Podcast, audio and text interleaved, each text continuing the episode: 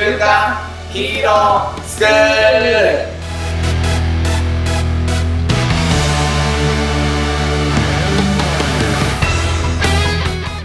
アニメ好き、働かないリーダー育成のマサオンと、漫画好き、生き生きした大人たちのセミナー講師、ヤマトンです。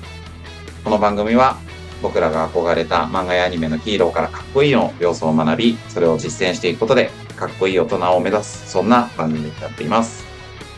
はい。で、この番組、ヤマトンと二人でやってるんですけれども、みんなでもっとかっこいいを目指していきたいって思いを込めてですね、月に1回、イベントやっております。えー、っと、2月は ?2 月21でしたっけ？そうですね。今週、今週ということですかね。今週？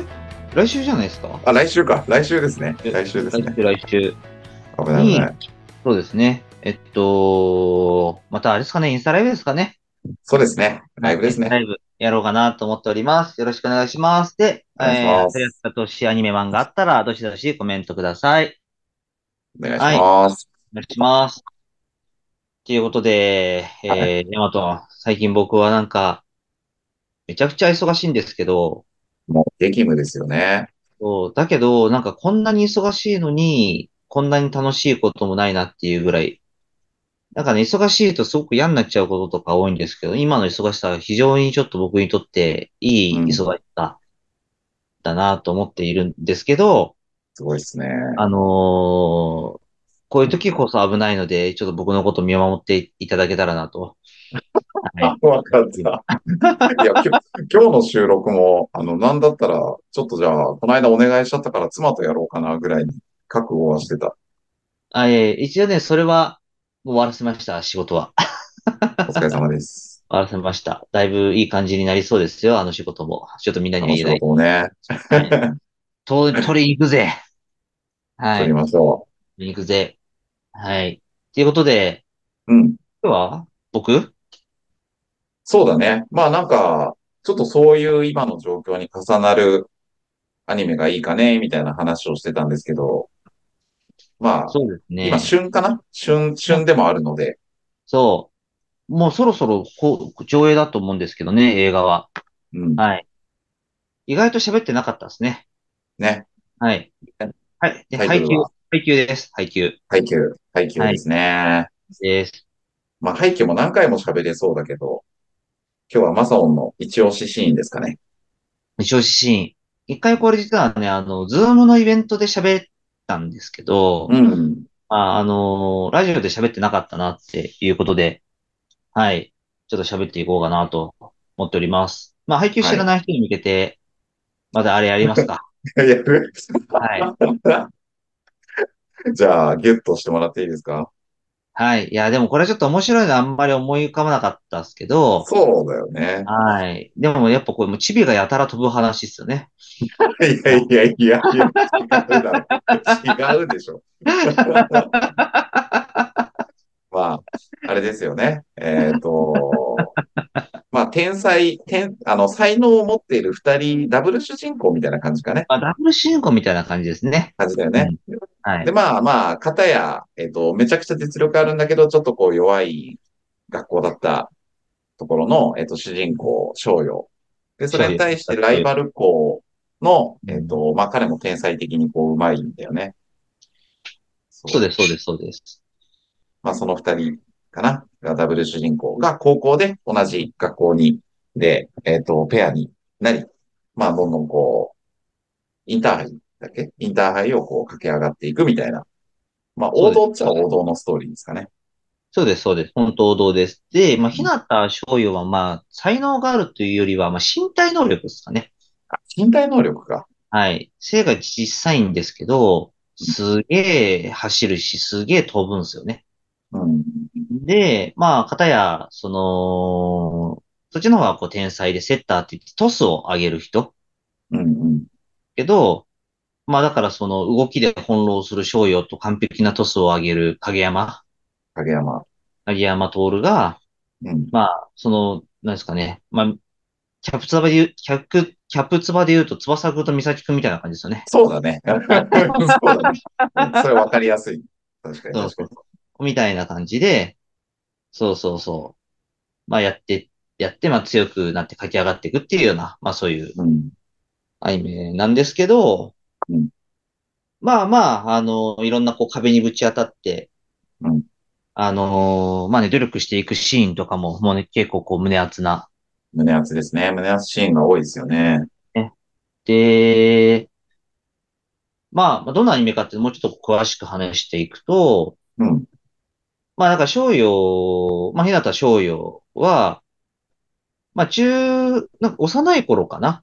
うんその、烏野高校っていうところの高高校のバスケ、バスケじゃないや、バレーの試合を見て、まあそこ衝撃を受けたんだよね。それがうん背がちっちゃいのに、そのエースをやっていた選手の映像をテレビで見て、それがあの、なんだっけな、小さな巨人って呼ばれてたんですよね。はいはいはいはい。小さな巨人って呼ばれていて、それに憧れて中学でバスケを、あバレーを始めたんですよね。うん。バレーを始めた。バスケ、バスケって言っちゃうね。バレーですね。ババレーレーの、バレーを始めた。だけど、やっぱそこはバレー部はすごく弱小で人数も集まらなくて、まあ、試合をこう出るためだけの人数を集めて試合に出てうん、えーまあやってましたと。で、最後の大会もそれで出たんだけど、こうか、その、後のライバル、仲間になる影山のうん中学校に、その中学校最後の大会で負けるわけですよ。うんで、その時に、あのーまあ、ひなたはこう負けて悔しがるんだけど、勝った影山がひなたのとこに歩歩み寄ってきて言った言葉が、やっぱ、その、ひなたがすげえ運動量ですごいいい動きをしているのに、こんな弱小高校にいたことに怒りを覚えて、うん。お前は3年間何やってきたんだって怒ったんだよね。うん。そうで、それは、あのー影山からすると、やっぱその、そんな才能があるのに何やってんだお前、みたいな、まあうんそういう意味。うん。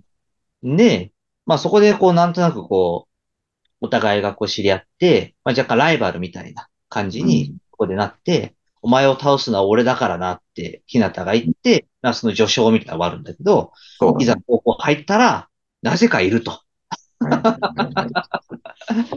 なぜかいると。で、最初はね、結構こう、仲が悪い感じだったんだけど、あのーなんていうのかな。まあ、とはいえ、こう、チームメイトだからやっていく中で、お互いのこう、実力を認め合って、うんあの、そのゴールデンコンビみたいな感じになっていって、まあ、どんどんどんどん、こう、試合に勝ち上がっていくっていうような、まあ、そういう、まあ、アニメですよね。で、今度は、あのー映画がやるんですけど、それがねそうそうそう。それが、その、あれ？どこ、どこで、カラスノってどこの学校の設定でしたっけ？まあ、東北のどこ、確か。ああ、リ、リアルなんて話？あ、そそれは知の、らない。わかんないな。映画の中だけでね、アニメの中では東北の学校確か。うんうんうんああ、そうなんだっけ？そうそう。で、猫間高校っていうのがあって、これが東京のうん。高校だったかな？確か。で、もともとこの猫間高校の、その監督と、あの、カラスの高校、主人公と言われるカラスの高校の監督が仲が良くて、うん。猫とカラスうん。の戦いだから、そのゴ、ゴミ捨て場の戦いっていうふうに、この二つの、あの、高校が戦うときにはこう言われてたうん。なんだけど、こう猫間はこうずっと強いまんまだったんだけど、カラスの高校がちょっとだんだん弱くなってきちゃって、うんなかなかその猫間高校とこうカラスの高校っていうのは大会で当たることがこうなくなってきたわけですと。うん。で、まあ、アニメの中ではこうインターハイやってんだけど、カラスの高校がこう強豪校として復活をして、ついにそのインターハイで猫間高校と戦うことになったんですよね。で、これがやっぱすごく、その二つの高校にとっては歴史ある一戦になるわけなんですよ。過去のそういう関わりとかもあるから。で、このインターハイのこの猫間高校とカラスの高校の戦いを、そろそろ映画で上映されるわけ映画でね。うん。それが、こうゴミ、ゴミ捨て場の決戦っていうサブタイトルでやるんですけど、うんいや、もう僕、うん。ワクワクして仕方がないですね、もね。もうねう。考えるだけで涙出てきた。もう、もう、もう泣け、泣けます、もうすでに。もうしゃ、これ喋ってるだけで。いや、なんかさ、今日話そうとするシーンさ、そこじゃないじゃん。あそこじゃない。そこじゃないけど、あの、映画の番宣みたいになって、あの、喋ってる ちょっとシーンの話はちょっと最後、そうそう。話したいところはして、まあ、後半に移っていくかなとは思うんですけど、まあちょっと番宣みたいになってるんだね。はい。伝伝わりましたよ、その、マサオンがこう、楽しみにしてる感がね、いや、もうやばい。ほんとやばい。超楽しみにしてる。どうしよう。本当にワクワクしてる。もうね、アニメでそこで終わってて、うわ、ここで終わんのかよと思って、次、猫ませんじゃんってずっと思ってたら、映画でやりましたって、うわー、映画でやるのかいと思って、そうだよね。それはみんな思ってるよね。ずるい。これはずるいと思って。いい流れだよね。いい流れ。はい。まあ、っていうのがもうちょっとありつつですね。うん。あの後輩に向けて、あの、喋りたい点終わって、まあ前半ちょっと早めに終わっていこうかなと思うんですけど、あのーまあ、どういうシーンかっていうと、実はその、あのー影山くん、セッター上げる、あ、違うトス上げるセッターのポジションの影山くんは、まあ、昔から、まあ、エリートだったんで、高校で、まあ、ね、あの、いろいろこう成績も残したんで、こう全日本の合宿みたいなのにこう誘われたんですよね。うん。で、影山がこう全日本の合宿行くことになって、それとは別にこう月島っていうう、んそのブロックが得意な背が高い、ちょっとひねくれ野郎がいるわけですよ。同じ高校にね。で、そう、こいつがすげえ好きで、で、最初の方は、なんかすごくこうひねくれていて、あのー頑張るなんてダサいみたいな、そうだね。そうそう、そういう感じの選手だったんだけど、まあ実はこれは、頑張ってたお兄さんが、うん。で、で、ずっと頑張ってたお兄さんが、実は高校のレギュラーだとずっと思っていたのに、うん試合には来ないでくれって弟言ってたの緊張するから。だけどやっぱ頑張ってうんお兄ちゃんを見たくて試合に見に行ったら、ベンチにも入ってなかったっていうう、ん。そうや、そうや、そうや。そうあんなに頑張ってるお兄ちゃんがうんいて、で、やっぱその弟にかっこいい姿を見せたかったお兄ちゃんを家では、あの、ちゃんと活躍してる風に見せてしまっていたという。そのお兄ちゃんがベンチにも入ってない姿を見て、なんか頑張ることへの疑いみたいなのができちゃったんですよね。それでもすごい実力があって、本当は熱い思いを持ってるんだけど、その、なんだろう。その頑張るということにこう一歩踏み出せないひねくれたやつが、どんどんどんどん、ね、ここうちょっと変わっていくんですよね。うんうんで、その、なんだろうな、月、月島がどんどんどんどん、その、頑張ることがかっこ悪い、ひねくれてるやつなのに、頑張ることに目覚めていってしまう引き金を引き続けたのが、やっぱり日向醤油うんなわけですようん。で、それのね、すごくいいシーンがあって、で何かっていうと、月島も県の先発かなんかに呼ばれてうん、合宿に行ったんですよね。うん。そうそう。で、影山は全日本行って、月島は、その、県の先発行って、日向はどこにも呼ばれなかった。うんで、その、県の先発の初日ですよね。日向が高校の練習に来なかったんです。うん。